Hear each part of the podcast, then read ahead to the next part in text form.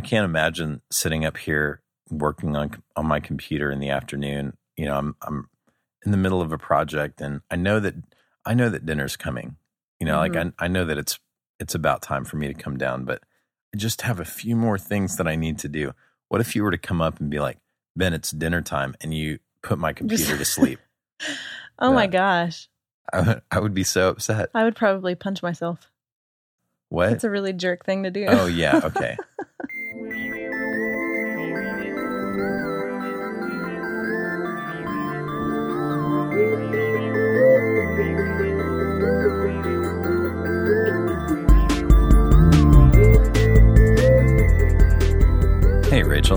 Hey, Ben. how are you doing? I'm doing well. I'm a little sleep deprived today, but It's how you been doing? I am too. It's been one of those weeks. Yeah. Been a little bit dumb. Well, and so it was like Monday through Wednesday. It was just interruptions.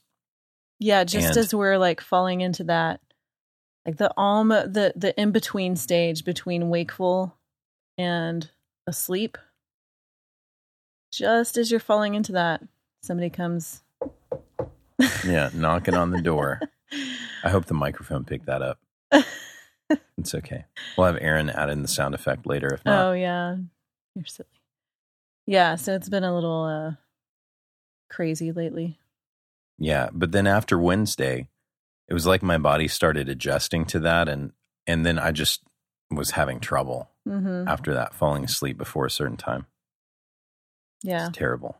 Well, the kids are about to start school too, and uh, I have a little bit of anxiety about all of that. So we have number three starting kindergarten, and you know, it's it's just that emotional thing of having a kid go away from you for seven hours a day. Yeah. So that's that's basically why I haven't been able to sleep lately. It's weird too when when sleep is scarce and it, and it's you feel protective of it. It it seems like that's when it's harder to get. Yeah. I'm you know I'm laying in bed next to you and I and I feel like I can't even move because if I turn or shift, it's gonna wake Rachel up, and then it usually doesn't though. yeah I know that. No, I know I know that it probably won't, but it's just a, a mental thing. Yeah. when I don't when it's like I you know I don't have anything that I have to be up for the next day. That's when I fall asleep really easily. Yeah. So anyways. Well today we're talking about how to help your sticky-brained child get unstuck. I believe it was Brooks in the chat room that said when he read the title he thought of nachos for some reason. Sticky brain child. Yeah, I don't get the And connection. nachos. Hmm. Well, nachos make sticky hands. So, Oh yeah, if you have that kind of runny mm, fake cheese on it. ugh. yeah. Yeah. Sticky brain. So some of you probably hear that title and think, oh, I know what a sticky brain is. But in case you don't, I wanted to go over what a sticky brain child is. And, and it has to do sometimes with personality, sometimes it has to do with environment, sometimes it has to do with uh, with other developmental things. But but very generally speaking, a sticky brain child gets so engrossed in an activity that they have difficulty leaving that activity when it's time to move on.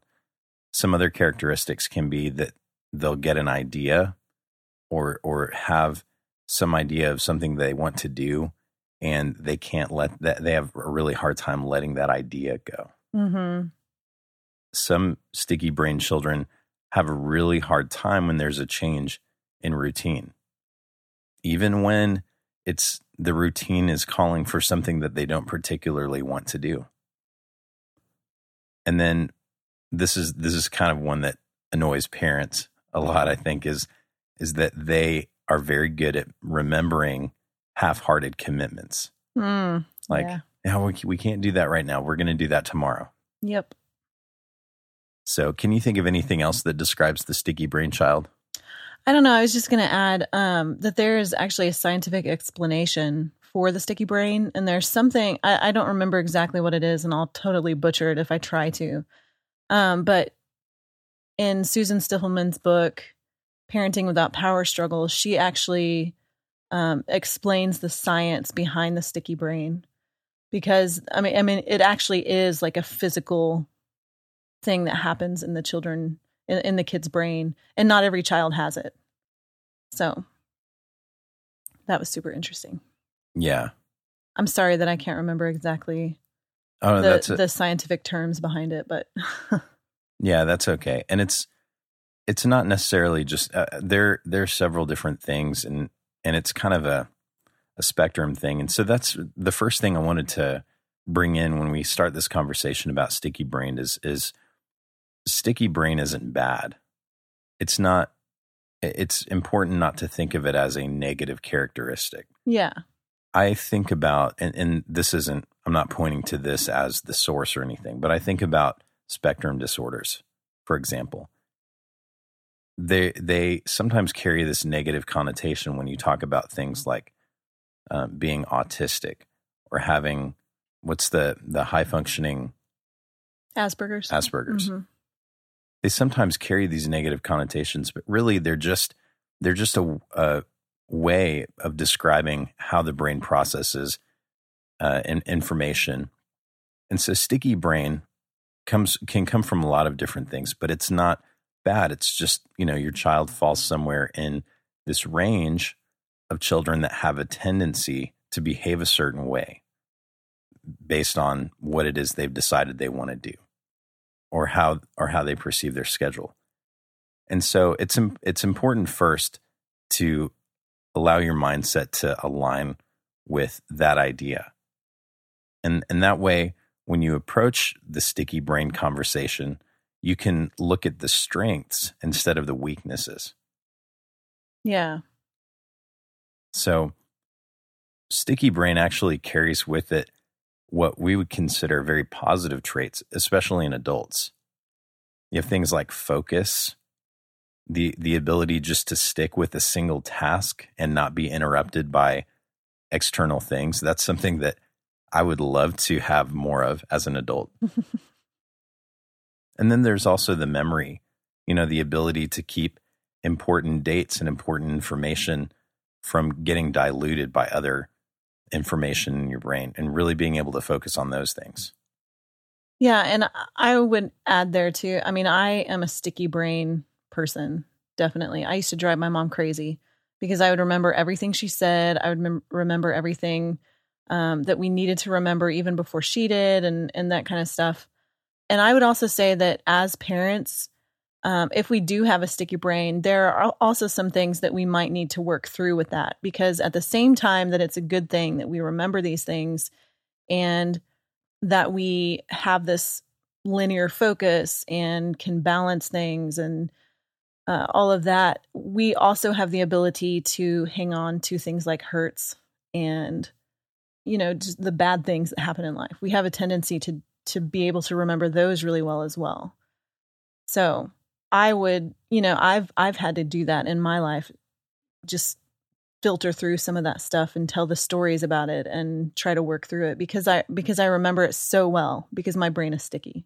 Yeah, it's good. It's so good to be self aware. hmm It's likely that if your child is sticky brain, that you or your child's um, other parent have some of those same personality traits. And so the more for whoever that's that's true, the more in touch you can be with how that influences your daily life, the things that you've done in your own life to manage those tendencies and make them strengths, um, the easier it's going to be for you to apply those same things to your children. And and that's part of what I'd really like for us to focus on is is recognize the potential strengths there and shape those behaviors and and equip our our children who have sticky brains in a way that allows them as they as they grow into adults to use those strengths to their advantage and to be at least aware of if not have some level of uh, of having overcome the inherent weakness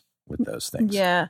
Um, I'm just going to add here too that I think one of the things that having a sticky brain child has done for me is that it's made me much more careful about the things that I promise or even the words that I say because you know if I tell him hey it's not time to color right now but we can color as soon as you wake up tomorrow well what if tomorrow Mhm. we already have something else on the books and you know he's not going to have an opportunity to, to color and he's going to remember that yeah. and then i'm going to look like i mean he's he's called us liars before because of that kind of thing because he's so you know i mean he he just he values what you say and so that that's made me much more careful as a parent to not say things that i can't follow through on and that's gonna that's gonna be a major part of our strategy for helping our sticky brain children to overcome that. yeah Robert in the chat said one positive thing about the sticky brain child is that his pers- persistence has translated into much greater patience when working on difficult tasks, puzzles, Legos, etc. hmm I want to foster that stick to itiveness without nourishing some of the unappealing aspects.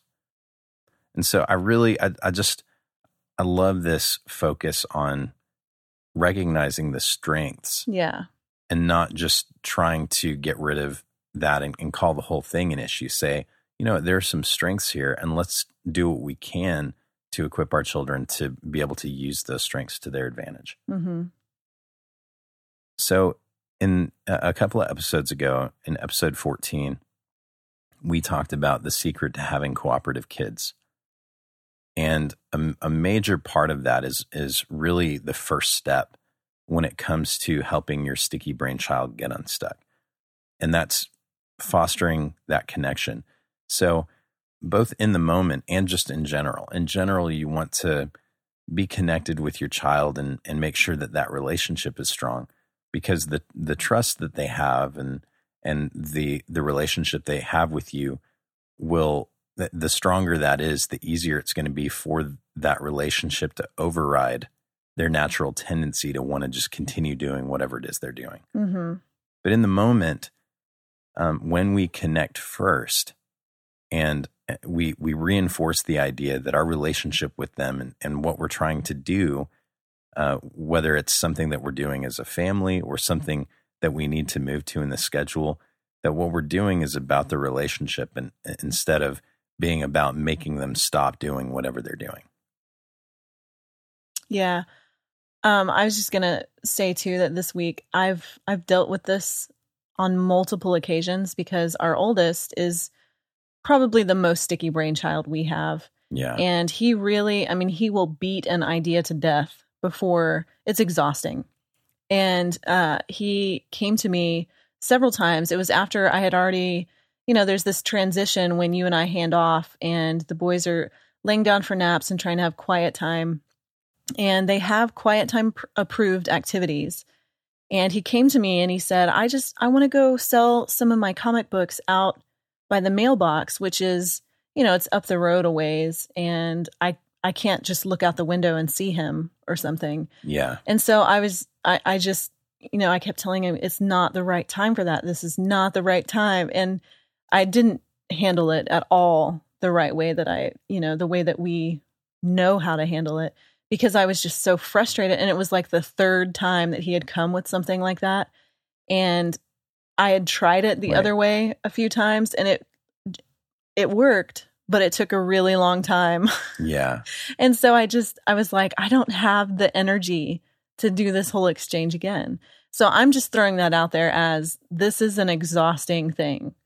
And it yeah it it's, is. It it's can be. going to be frustrating to parents. And, you know, as you find your way through the technique and some of the suggestions that we have, there's still going to be times when you're just so exhausted you don't want to have the battle. Yeah, and that's that's one of the things dealing with any kind of issue with kids is knowing which battles to because you can't fight all of them. You just can't. Yeah. And as much as they tell you you got to be consistent and you can't, you know, you can't give them any window of opportunity, but it's it it's almost impossible.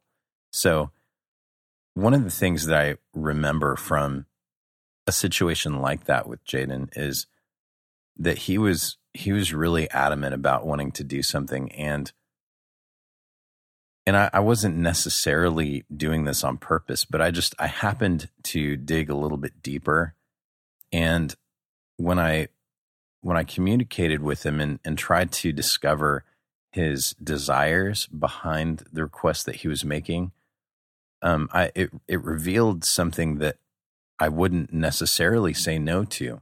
What he was asking me to do, I would say no to. So it was what what he was focused on was the ve- the what he thought was the best vehicle to accomplish his desires. Yeah. And so sometimes it's a matter of digging a little bit deeper and trying to discover what the desires are behind the request. Mm-hmm. Because often we and and we've talked about this before. We where we try to say yes instead of saying no. But but one of the things that makes it possible for us to say yes is to uncover the desire. So we wouldn't necessarily say yes to a specific request, but but the desire is most likely something that you want for your child. And so yeah, and, and this is kind of a funny example, but with the books, you know, he wants to sell the books. Well, why do you want to sell the books? Because I want to make money. Well, okay. what do you why do you want to make money? Well, because you know somebody's birthday is coming up and I really want to buy them something you know you you don't know those things unless you probe a little bit deeper and and that's something that i'm totally uh, you know i once i heard that i, I almost got my wallet out and, and said well here here's i'll get just give you some money you want to be generous to somebody else that's awesome Yeah. Mm-hmm. But it takes work to uncover that. So, yeah winston winston in the chat room said he's a hustler ben yes, Yeah. he is. He is our entrepreneur. Yeah, don't. That's that's good. That's good. I actually I took it to mean something else. Like, don't don't let you- don't let your child know that you're interested in their desires. Otherwise, they'll use them against you and just play you like a hustler. Hmm. No, I don't think that's true at all. No.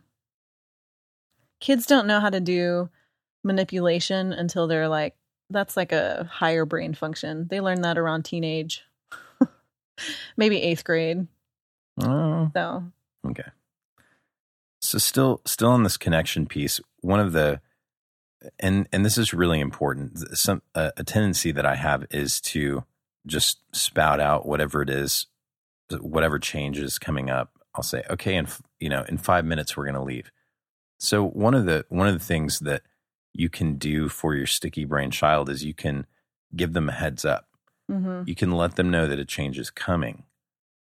And oftentimes they're much more receptive if the change isn't happening to them right then and they didn't know about it before that point.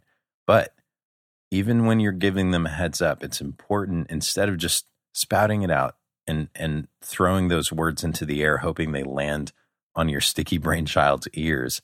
It's important to get their attention. You know, physically go over and put your hand on their shoulders and maybe even move like grab the sides of their face and that's what we have to do sometimes. sometimes not not in like a rough No. but just, just hey look at me real quick Yeah. um but but make sure that you that you have that connection so that when you communicate that a change is coming those words don't fall on preoccupied ears hmm And uh, another thing that you can do if you want to go a step further is you can gain agreement and even work together in that moment on a strategy for what's going to happen when that change comes or how how they'll know when it's time to to stop doing what they're doing.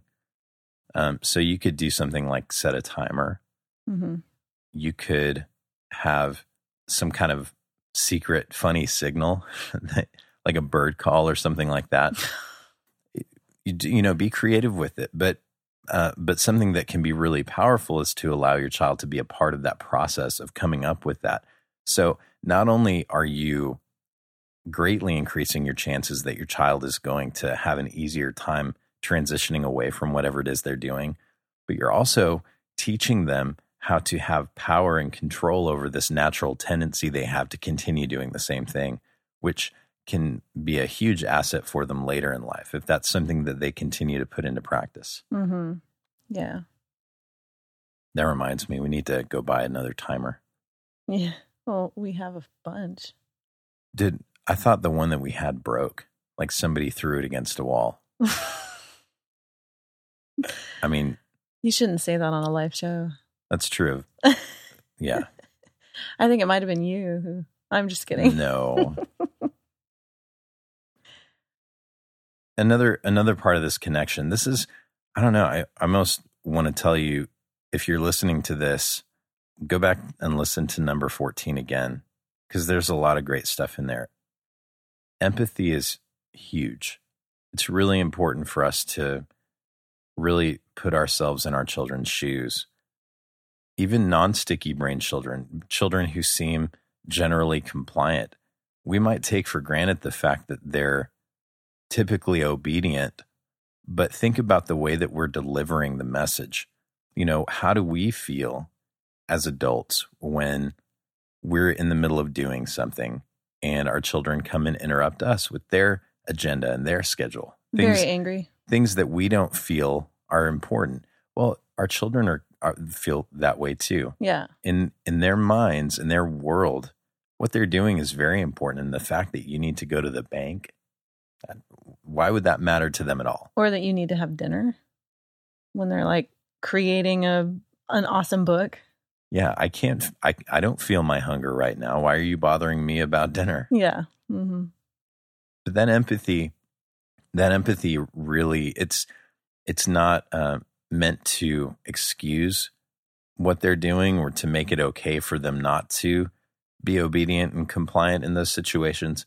But it's a way that we put ourselves on their side and understand the situation from their perspective, which helps us to, to communicate in a more effective way. When we can articulate their desires back to them in our own words, it helps them to see that we understand how they feel. Yeah. And when they when they have that connection with us, they're more willing to listen to us and listen to our side of the story and why our agenda is important too. And also, before we can get them to redirect their focus, there has to be that connection piece. Because if you just come up to a child and you're like, you know, you you you take the papers away and you put them away or something, and how I mean, how would you feel if somebody took your computer away when you were designing something because it was time for dinner? You know, I think about those things a lot because, you know, I, I want to be an honoring parent to my kids, and the way that I feel honored is when people, you know, take care of my time and stuff like that. And so the connection piece is super important. Yeah, I can't I can't imagine sitting up here working on on my computer in the afternoon. You know, I'm I'm in the middle of a project and I know that I know that dinner's coming. You know, mm-hmm. like I I know that it's it's about time for me to come down, but I just have a few more things that I need to do. What if you were to come up and be like, Ben, it's dinner time and you put my computer to sleep. oh my gosh. I would, I would be so upset. I would probably punch myself. What? It's a really jerk thing to do. Oh, yeah. Okay. Corey, when we were talking about this in the chat earlier, Corey Miller said, honestly, it sounds like I'm the sticky brained one. Oh, yeah. I definitely have issues with sticky brain. And I think that helps me understand more. And it also annoys me so much more. yeah.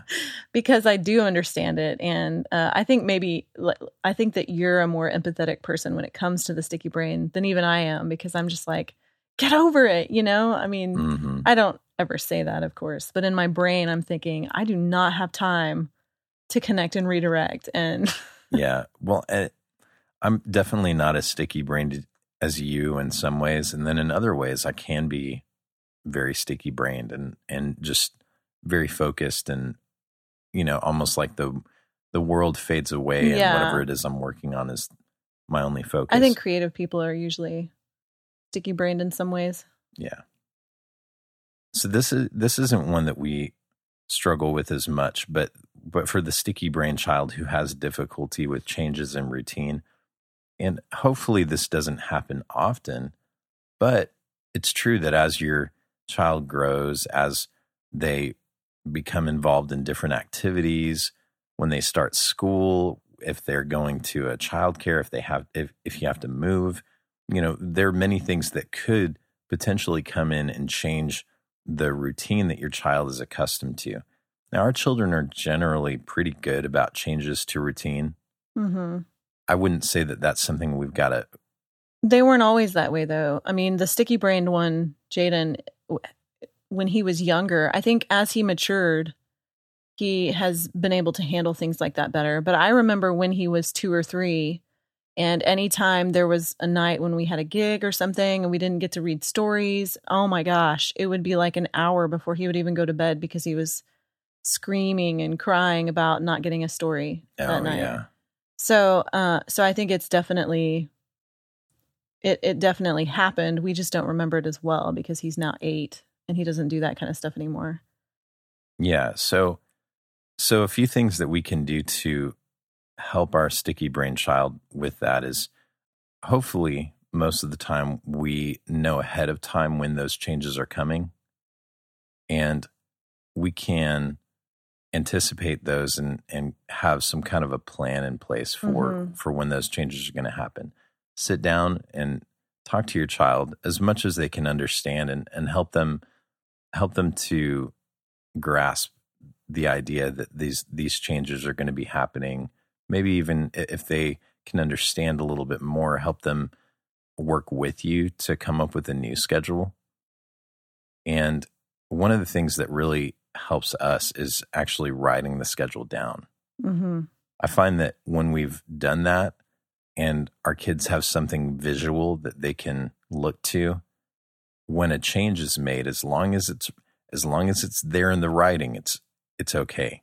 It's like if it's it's almost like the contract you know like verbal agreements don't count. Yeah. it's got to be in writing.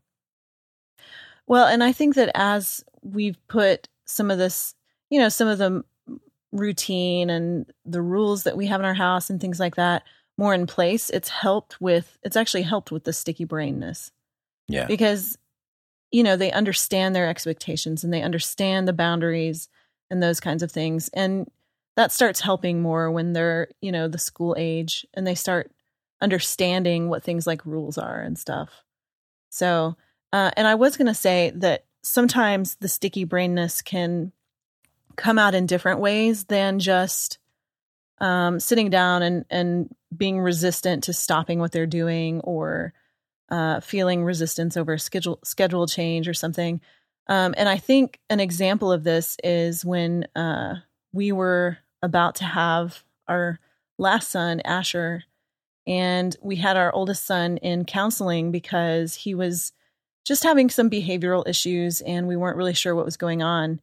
And it turned up that he was really anxious about welcoming another brother and how that was going to change his role in the family and how our schedule might change, what kind of responsibilities he would have because of that.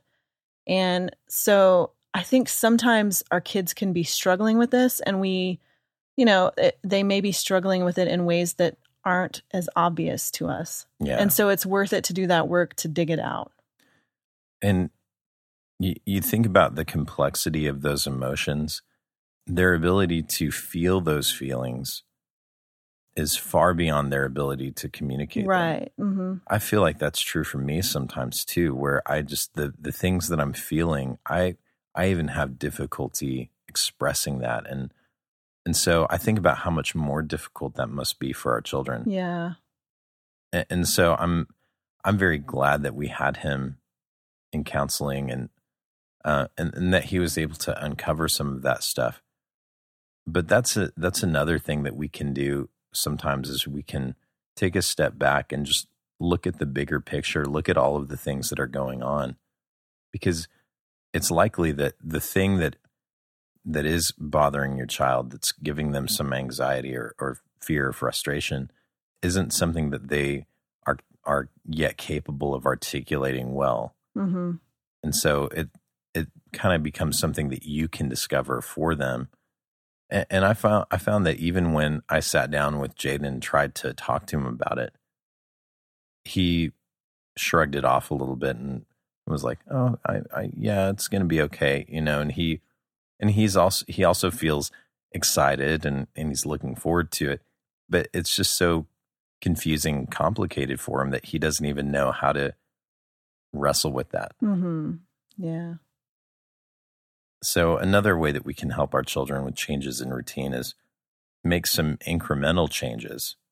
So, instead of just going from, okay, here's here's the schedule that you're used to and then tomorrow we're going to go to this completely new schedule.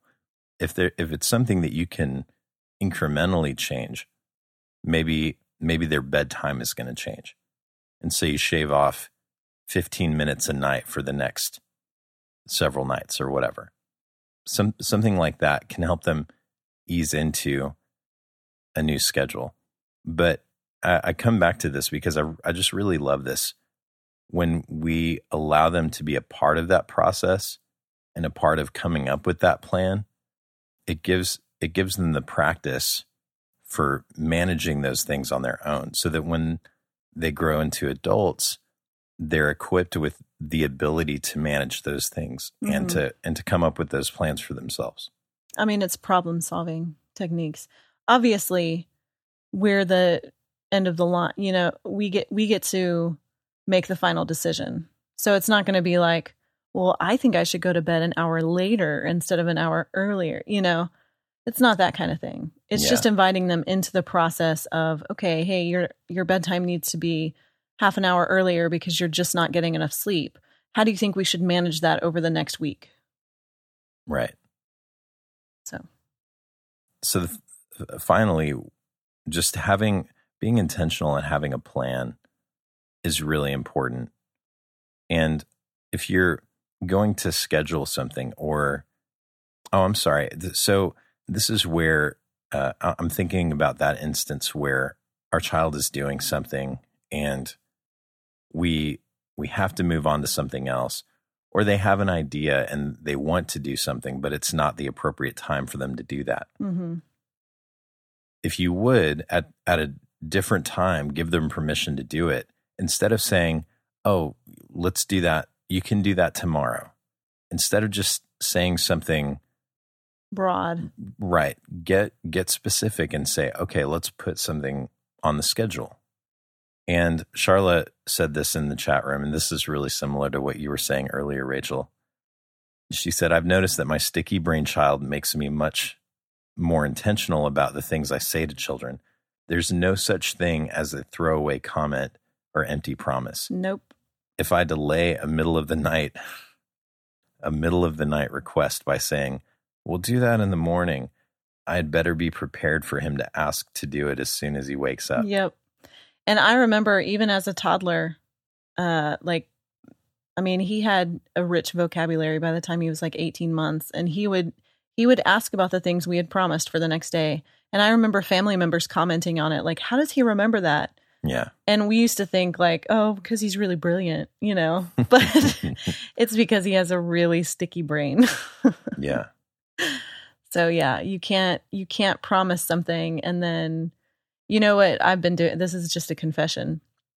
Lately, when it's like almost my turn to be off my shift, I'm like, why don't you ask daddy about it? Oh. Such a cheating phrase. Wow. So, yeah, sorry about that. I keep throwing you under the bus. Yeah, I said I do that. I do that when you're on duty. Like if I'm downstairs. Yeah. Even if even if I could answer the question. Yeah. I'm like, no, nah, ask mama. It's it's like it, it almost takes so much energy to think through whether or not well, that is yeah. something. It, because you have to think, you have to really think about your response. Yeah, and if you're distracted, that's that's the thing that one of the things that you can do, and this is this is good for the sticky brain child because sometimes you can't answer them right then and there. Mm-hmm. Sometimes the best you can do is say, "I really want to answer that question, and I've I've got to focus on this right now. Maybe you're dealing with another kid, or maybe you're you're in the middle of doing something that you can't get away from, and so it's good for them to develop that patience. Mm-hmm. And sometimes that just comes by necessity because you can't be pulled away from what you're doing. Yeah, which ironically is kind of what the sticky brain. Yeah. so, so that's one of the things that we can do is is to be intentional and, and come up with a plan and a strategy for when that thing can happen. Mm-hmm. You know, mm-hmm. put it in the schedule. and just keeping a schedule in general, like like we said earlier, is really helpful for a sticky brain child because it helps them to know what to expect and and when those transitions are coming. And I also like to have a plan for when things don't go as planned. Mm-hmm. And that's just to say that you have a conversation with your child and you say, you know what, things aren't always going to go the way that we plan for them to. Thing, we're not always going to be able to follow our schedule. What do you think we can do when that happens to help us adjust? You know, and, and come up with come up with a plan with your child, maybe some kind of phrase or keyword that you use to help remind them that this is a reality that they'll just have to to learn to work with. Mm-hmm. I was going to add, I don't know if this, you know, has a place in this part of the podcast, but something that I've been trying to do this last week is approach some of the things that the kids do as if it doesn't personally affect me. Yeah. So what that what that means is when I want them to clean up because it's time to have lunch and their toys are all over the place. I don't or I try not to let myself feel personally connected to the result of cleanup. Yeah. As in like, you know, a tidy floor that I can walk on. And I just make observations and I'll set a timer and I'll just let them know, oh, four and a half more minutes. And it's helped me approach it with a more, I guess, a, a calmer demeanor. Just because when you're when you're personally affected by what your child does, and you you are more than just you know this independent observer or something, your child senses that when there's when there's something that you gain from that and they don't want to do it, there's even more resistance from that, you know? Yeah. And like, so, well, the only reason you're asking me is because it benefits you. yeah, because and even our our sticky brain child has picked up the phrase, "Well, I don't need to do that. You just want me to do it," you know? And it's true, yeah.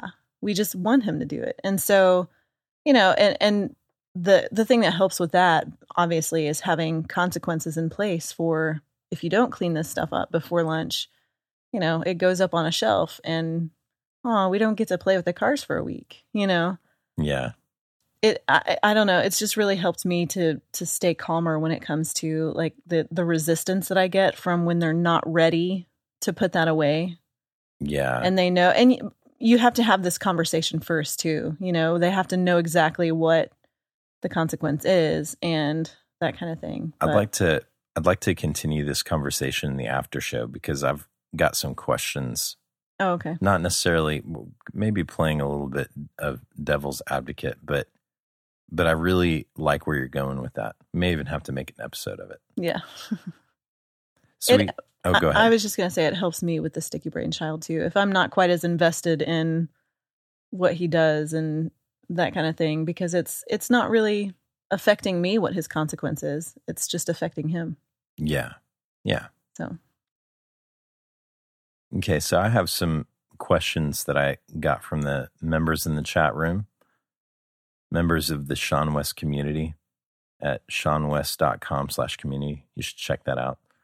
This one is from Charlotte. She says, I have an occasionally sticky brain child and my youngest, usually easygoing. He occasionally gets completely fixated and inconsolable. How do we figure out how to fight those battles? Is it easier to give him his way since it's rare to have him so focused? But when we can't for whatever reason, it makes him that much more sticky brained. yeah. hmm It will.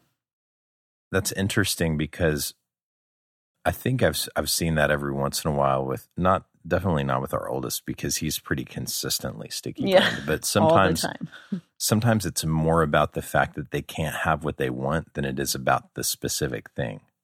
Hmm So it's like, oh, you're going to take this away from me, and now I want it even more. hmm And that seems that seems like a pretty natural human tendency. We, and I think that this is even a marketing tactic that's used with the idea of scarcity. hmm we could care less whether or not some product out there exists. But when it comes into our consciousness that this product is exclusive and it's and it's in limited supply and it's going to be going away forever after this, suddenly there's a part of us that that is interested. You know, oh, the, we'll never have another chance to buy this thing. Mm-hmm. I mean, I didn't need it, but now I feel like I might. yeah. Mm-hmm. So I, I wonder if it kind of has something to do with that. I would I would say it's still worth. I mean, pick pick your battles, Yeah. But it's still worth helping them to use that in a more productive way and to highlight the positive aspects of that behavioral tendency. And so, yes, you do want to encourage the focus and the tenacity and even even some of that fight, you know, that, that fight for the things that they want. You don't want to break that spirit, but that's got to be tempered with also the ability to recognize when it's time to put something down, Mhm. to trust that you can come back to something later. And and so I think there's a there's definitely a balance to be had there. Yeah. And I think it's valuable for them to learn that, you know, even if they work for themselves someday, where they have more freedom to create and, you know, do the things that they love to do, they're most likely, well, I, I don't want to say most likely, but they're possibly going to have a family. They're going to have friends. And, you know, if, if you're just in working all the time and never have a break and never can put something down until it's completely finished, I feel like you're not really living life either. And your art is going to suffer for that. Well, and one of the things that I realized is I was I was doing this thing mentally where if I couldn't sit down and just work on it all at once, I wasn't going to do it. Hmm. And so I would procrastinate. There were a lot of things that would just go undone. And so I had to come to a point where I recognized that unless I unless I allowed myself to make incremental progress on things, I wasn't going to get anything accomplished that I wanted to. Mhm. Because when you have big dreams and big goals, there's no way that you can do that in one sitting. It's got to be something that happens incrementally. It's small daily steps. And and so that's one of the challenges of the sticky brain is recognizing the value in those incremental gains Mhm. because it doesn't it doesn't feel like a lot of progress or or it doesn't feel like success when you're just seeing the bar move a few inches Yeah. but over time that's when you see the re- that's how you see the results is by making those those little moves So I wonder what happened to you as a kid to make you believe that you had to sit down all at once. That would be interesting to uncover. i don't know how to get into it hannah said i'm currently reading raising your spirited child Oh, it's such a good book. can you remind me who that's by It's uh Mary uh Kersinda. It's some weird last name. okay I have it on our shelf. okay we'll find it and we'll put it in the show notes Yeah, I'm sorry, I can't remember the last name of the author. So That's okay. So you'll you go to intheboatwithben.com slash seventeen and we'll have the the name of the author there in the show notes. Mhm. But she says, I'm I'm currently reading Raising Your Spirited Child, which I know Rachel has read. The book talks about setting up routines to help with difficult transitions. And I'm wondering if you've had success with that, especially when a child gets into the habit of being stubborn about an issue. So I feel like earlier in the episode we talked about how routines have helped us with I- with our go I, ahead. I have the last name real quick if you want to. Oh, okay, yeah. It's Mary Mary Kurcinka. Mary Kurcinka, Yeah, it's a weird last name. so- Raising Your Spirited Child. Really good book. You should check it out. Yeah. But earlier in the episode, we talked about how routines have really helped us. And so I would Mhm. say that they're definitely effective, especially if, if it's something that you are able to stick to consistently, especially if it's something that you can make your child a, a part of the process of coming up with that routine hmm and they feel like they've got some buy in. And I would say, especially if you've got it written down somewhere hmm where you can where you can just point back to it. Now, I would also say that if there is a deviation from that routine for the sticky brain child, that's really, really hard. So it's worth it to have that conversation before it happens. So like if you, you know, if you have a nightly commitment and one night you can't do the the routine exactly as it appears, then sometimes those sticky brain child children need to be informed of that. Yeah. Yeah. so cuz we've had battles over that too. hmm So when I originally asked the question in the chat, I made a comment and I said, Our oldest is this way, which we've been saying throughout the episode.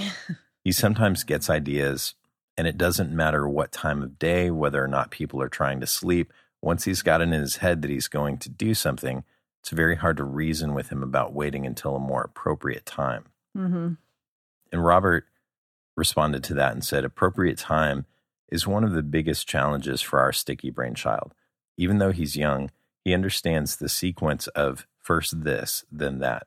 Yet once he hears something that he's stuck on, he fixates he fixates on skipping the this and getting right to the that. Yeah. And His son is 3, right? I believe so. Yeah, we have a we have a 3-year-old sticky brain one too. Remember the chore Mhm. he wanted to do? He cried for an hour because he didn't get to take out the trash. Yeah. Which is great. I, I love. I love that work ethic Oh my gosh. that desire to be a helpful, contributing member of the family. Yeah. And y- yes, so it's weird. It's it's almost like because of how strong it's. I, I think of it this way: it's like when you're looking at one of those optical illusions, you know, and they tell you focus on this dot in the center of the thing, and and eventually, because you're focusing there so much, your eyes start to let the stuff that's in the periphery just kind of fade away. And it's kind of like that with these tasks sometimes or these ideas. Your your child may understand the sequence of events. They may understand this has to happen first before that can. But when they're when they're fixated on it and that that other stuff is kind of faded out in their periphery, they don't have the same kind of relationship to that information that you do. You've got a very logical connection in your mind and, and you can see the sequence really clearly.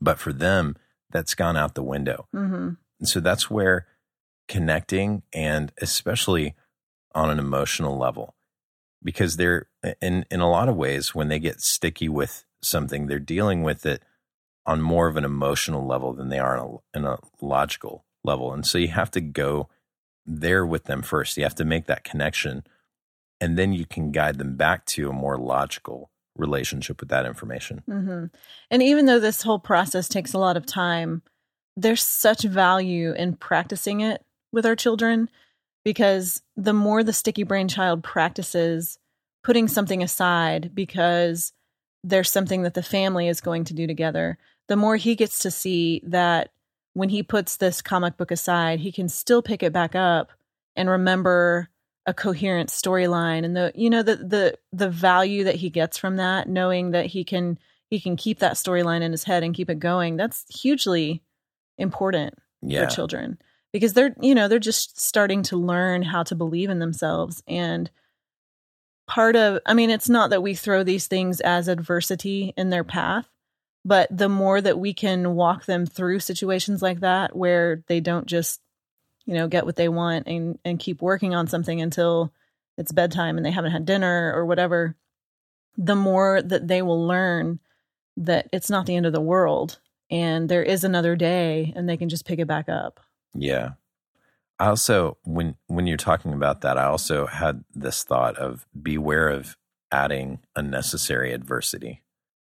And so sometimes you might just have a knee jerk reaction of saying no to something that really if you thought about it, you didn't have to say no to. mm-hmm. Now that you said those words out loud, you don't want to go back on you because then it makes you look no, just it's it's always okay to backpedal and say, you know what, I've actually thought about this. I said no, but now that I think about it, I think it's okay for you to do this. For example, the book thing. Mm-hmm. It may be that we're going to the store and I just have this thing in my head for whatever reason that he can't take a book with him, that he has to stop reading right then and there. Well, no, he could take the book in the car with him. He could probably even take the book. I mean, as as annoying as this is to me, he could probably even take the book into the store with him and read it while he's following us around as we're getting the groceries. He, so he actually did that the whole night for Meet the Teacher, except when we were meeting his teacher. He read a book the whole time down the hallway. yeah. so, so yeah. Yeah. I mean, there, and there may be a conversation to be had there, but, but what I, the point I'm trying to make is be careful not to get ahead of yourself and make snap decisions when maybe a no isn't necessary right mm-hmm. then and there. Yeah. All right. Did you have anything else on this one? Um, I was going to say that sometimes with our sticky brain child, every now and then, I'll just, you know, when he asks for a request and I'm not quite ready to grant that request, I'll just, I'll say, well, why don't you convince me? And so he's got this whole, you know, spiel that he has out. And I'm like, well, I'm not quite convinced yet. Can you, can you kind of, you know, tweak that a little bit and try to convince me again, you know? Yeah. Because it really is good. I mean, some some people are like never negotiate with your kid, but I feel like it's really valuable for them to engage in that back and forth yeah. and to know that I am open to hearing what they have to say. I may still say no, and that's, you know, that's just the the way of the game, but but it is mm-hmm. valuable for them to take ownership and you know, they're going to have to do some persuasive speaking eventually in whatever you know job they choose or career path they pursue i really like that because it's i i'm definitely in favor of not just sh- shutting our children down anytime they disagree with us mm-hmm. it's important for them to to develop their chops and and to have a healthy relationship with authority doesn't mean that you always follow every rule and do everything you're told to do. To have a healthy relationship with authority is to understand your position with somebody, but also to have the courage and the clarity to communicate your thoughts and your ideas in a way that's respectful and potentially even persuasive enough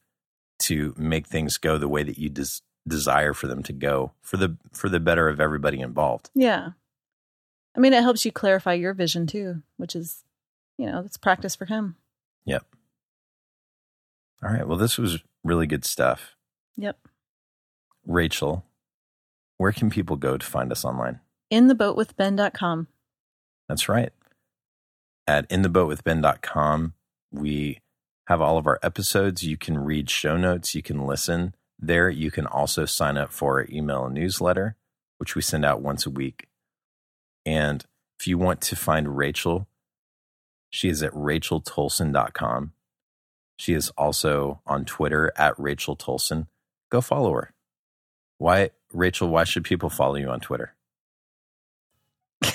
what are no what are some for for our audience of of parents and people who are raising children and try to trying to balance their you know creativity and work with their family life what are some what are some of the helpful things that you do on twitter uh i mean I tweet about emotional intelligence and a lot of books that I'm reading and that kind of thing. So I'm sold. Oh, please. I'm yeah. going to go follow you right now. Mm-hmm. Oh, wait, I already do. Yeah. You're silly. You can also follow me on Twitter at Ben Toalson. If you want to help out this show, go to seanwes.com slash community. the reason this show is possible is because there are community members whose whose memberships support the show and the value that we get from them just being a part of the community far outweighs what what supports the show it's it's not just that this show can happen but it's the conversations that we get to have with the folks who are there the things that we learn about ourselves and about the work that we're doing and about our lives. And it's just a really amazing place. Go check it out, seanwes.com slash community. Thank you guys for listening. And We'll see you next week. Thank you.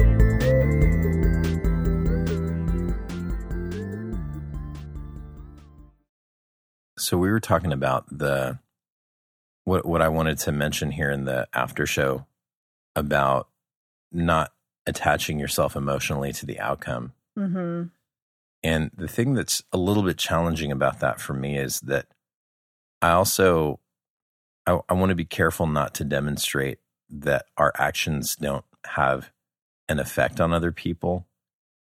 So, I, and I think I know what you're saying. So, if they don't do their chores or if they don't clean up their cars, well, that does affect me because if they don't do it, somebody has to do it. Yeah. Because I've I've chosen for myself that I don't want to live in a messy house. Then why did you have kids? Okay, well, and then and then I start to get in this conversation with myself about re- personal responsibility and how the and and this isn't necessarily healthy. I'm not prescribing this. I'm just I'm I'm really thinking out loud here. So so I'm thinking, well, the the messes that the kids make are also my messes. In in the sense that I'm responsible for them. And and I don't know, I I don't want my personal responsibility to extend beyond where it's supposed to reach, but at the same time, I want to demonstrate what it looks like to be a responsible person and to say of of any situation, even though that's not my fault, how can I take responsibility for the situation and remain in a position of power? hmm And then how do I remain responsible for a situation without feeling connected to the outcome of that situation? Well, I think what I mean by not connected to the outcome is that say they are doing art on the art table and we've had a lot of the the summer where there are just papers everywhere. And, you know, crayons are all over the floor and they have a certain amount of time. You know, I usually give them about 10 minutes to clean up before lunchtime, and that's plenty of time because we don't allow them to have a lot of stuff out at once anyway. So, what I mean by not feeling connected to the outcome of that is that when, you know, whether or not they're cleaning up, I know that I can clean it up in probably like three minutes. Yeah. But I want them to take initiative to do it because it's their mess. So the but the consequence that we have established for any kind of cleanup battle is that if this is not taken care of, then you just don't get to do it for a couple of days. Because I'm not going to be responsible for your mess. You're responsible for your own mess. And Yeah. so disconnecting yourself from the outcome looks like I'm not personally affected by this mess because it's not my consequence. Like, I almost don't want you to clean up because then it means I don't have to deal with these papers for a few days. You know, there is, um, and I'm still playing devil's advocate a little bit here, but there is there is a consequence. So, f- for example, the the consequence that I experience as the parent for allowing my child to use the art supplies, or the potential consequence. I'll say the potential consequence is that they won't clean them up, and I'll have to do it. So that is that is a, a responsibility that I've taken on but and, and I don't know, maybe I'm mincing words here a little bit. But if they if they choose not to clean those things up, they're basically handing the responsibility of the art supplies over to me. So Mhm. so you're no longer you're no longer being responsible for that. So now I get to be responsible for it. And as long as I'm responsible for it, this is what we're going to do. Well, so I don't know if you do this on your shift, but whenever uh, whenever they have a ton of papers everywhere, we have a motto in our house that everything has a place. Yeah. And so if those papers don't get back to their place, what happens? um, they get thrown away. Now I do go through them, and if I really like it, I'll keep it in their little, you know. Yeah. but, um, I mean, it sounds kind of heartless, but the kids know. They know the consequence. They know what is expected of them, and so I'm no longer connected to that outcome. And I mean, it is annoying that you have to take the three minutes to clean that up, but but what are they losing? They're losing the ability to do art tomorrow, which is huge for them because Yeah. they want to do it every hour of every day. And so tom- when tomorrow rolls around and we re- we are able to have that conversation and remind them, you know, yesterday you had a little bit of trouble with this, and so um, we're gonna we're gonna take a few days until you're a little bit older and can manage the cleanup. And that's usually the language I try to to take with them. You know, Yeah. if they do something that you know like they they dump a bunch of toys out and then they don't clean them up i always say you know we're going to wait until you're a few days older and see if we can you know try this again Yeah. and you need you need a few more days of life experience before you can handle this again. uh I like that. yeah so it it just helps me because the times that i've been emotionally connected to it it's really hard for me to have empathy with them you know and and and also what you do i mean i mean what i do as far as not being emotionally connected to that is i just observe things you know i say oh we we only have four and a half minutes left on the timer. I still see a lot of papers on the floor. Are you guys gonna make it? You know and it's not like i'm clean up now you Yeah. know that kind of thing. And it just it, it helps them to realize oh she's not really connected to this. That means the burden falls on me. You know where You I think where I think we get in trouble often is not necessarily the the connection that we have to them cleaning up, the connection that we have to the thing that may or may not be possible or that may or may not be effective uh, affected if they don't clean up. hmm So if they don't clean up and we have to spend 10 minutes of our own time cleaning it up and there's something that we have to go do or maybe we have to pick somebody up from something and we're going to be late you know those kinds of things so i that's that's where i need to do the most work is and and this is just in general not even having to do with the kids hmm but my emotional connection to the outcome of anything in my life yeah could come into play because of a decision that the children are making Yeah. about whether or not to do something they're supposed to do. it's so much more freeing to just be like a, an observer about it and just you know because they get to be responsible for the consequence of that and it's not it's not on me you know Yeah. hey we're leaving the house in 10 minutes you don't have your shoes on guess you get to go barefoot But but uh i'm just kidding i wouldn't do that but I'm saying can you can you go beyond that and be that way in your life? yeah yeah Well, I I guess I'm going to be 10 minutes late. Like just observing the fact that you're going to be 10 minutes late picking up your child from school. i can't do that with I the guess- lateness though i have a thing about lateness no, I do too. yeah Well, not as much as you do apparently. Yeah, I have a really bad one. no, I, what I was thinking the, about the shoe thing is we could pick out these like really ugly shoes, and if they aren't ready like to go, if they aren't ready to go, like they don't have their shoes on, we just keep them in the car. We're like, oh, you get to wear the ugly shoes. You get, yeah. you get to wear the car shoes. That'd be terrible.